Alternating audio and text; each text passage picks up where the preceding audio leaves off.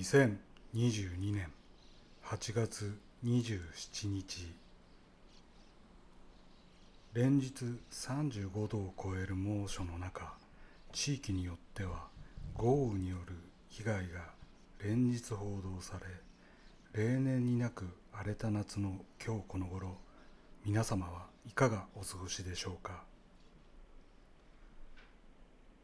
この暑い夏日本各地で豪雨災害が多発する中コロナ禍は3年を過ぎ未だ収束する気配もないどころか日々感染が拡大しその中何の有効的対策も政府からは示されずここに来て自分自身の感染はいつになるのか恐怖でいっぱいです。そもそも昨年の夏にオリンピックなどやってる場合ではなかったはずなのに一部の利権のために強行した結果が今になって吹き出しているのではないでしょうか。それに加え政治の世界では旧統一教会の問題が噴出しこちらも収束するどころか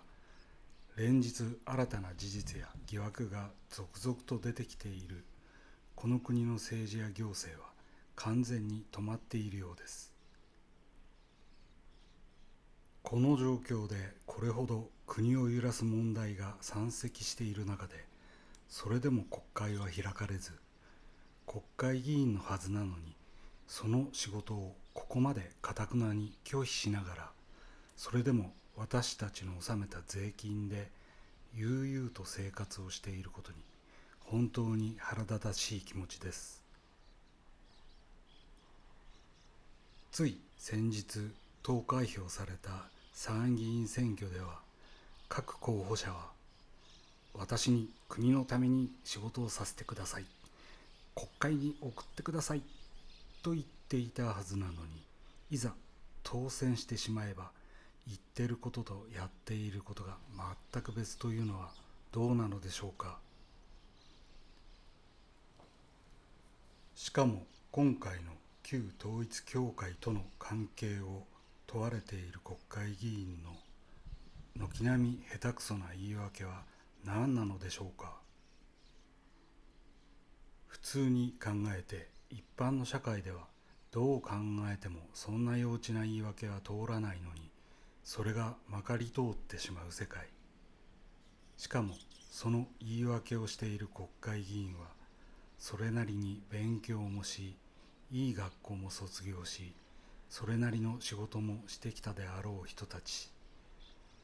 そんな人たちがはっきり言ってバカ丸出しの言い訳を連日しているのはその姿は何と言っていいのか。さらにはそんな嘘丸出しのバカバカしい話を聞きながら何も突っ込まないマスコミもどうかと思ってしまいます。見ていて本当にイライラさせられます。こんなよどんだ水の流れのないため池の中のような日々気持ちが全く晴れない中唯一のほっとする嬉しい出来事がありました。それはほんの些細なことなのですが何かちゃんと生を感じられるとでも言うのでしょうか？そんな出来事です。それはある夜家の窓ガラスの外側に20センチくらいの得体の知れない物体がへばりついていたのです。それはベージュというか薄ピンクというかまあ見方によってはグロテスクなのですがその物体が何なのか理解できればそれはあっと嬉しくなるものでした。その物体はヤモリなのですがヤモリは名前の通り家を守ると言われ人によっては気持ち悪いと避けてしまうかもしれませんが私にとってはこの時期にヤモリが出てくるとなぜかほっとし嬉しくなるものです。そうは言っても私も爬虫類は決して得意ではないのでただ見ているだけで触るとか捕まえようとは思いません。ただヤモリを裏から見ていると体は半スケルトンであまり気持ちのいいものではないのですがガラスにひっついている手の指の先は小さなまん丸でプニプニしているようでそこに可愛いと思ってしまう50を過ぎたおっさんはどうなのかと思うのですがまあ自分自身だけのことなのでそれはよしとします。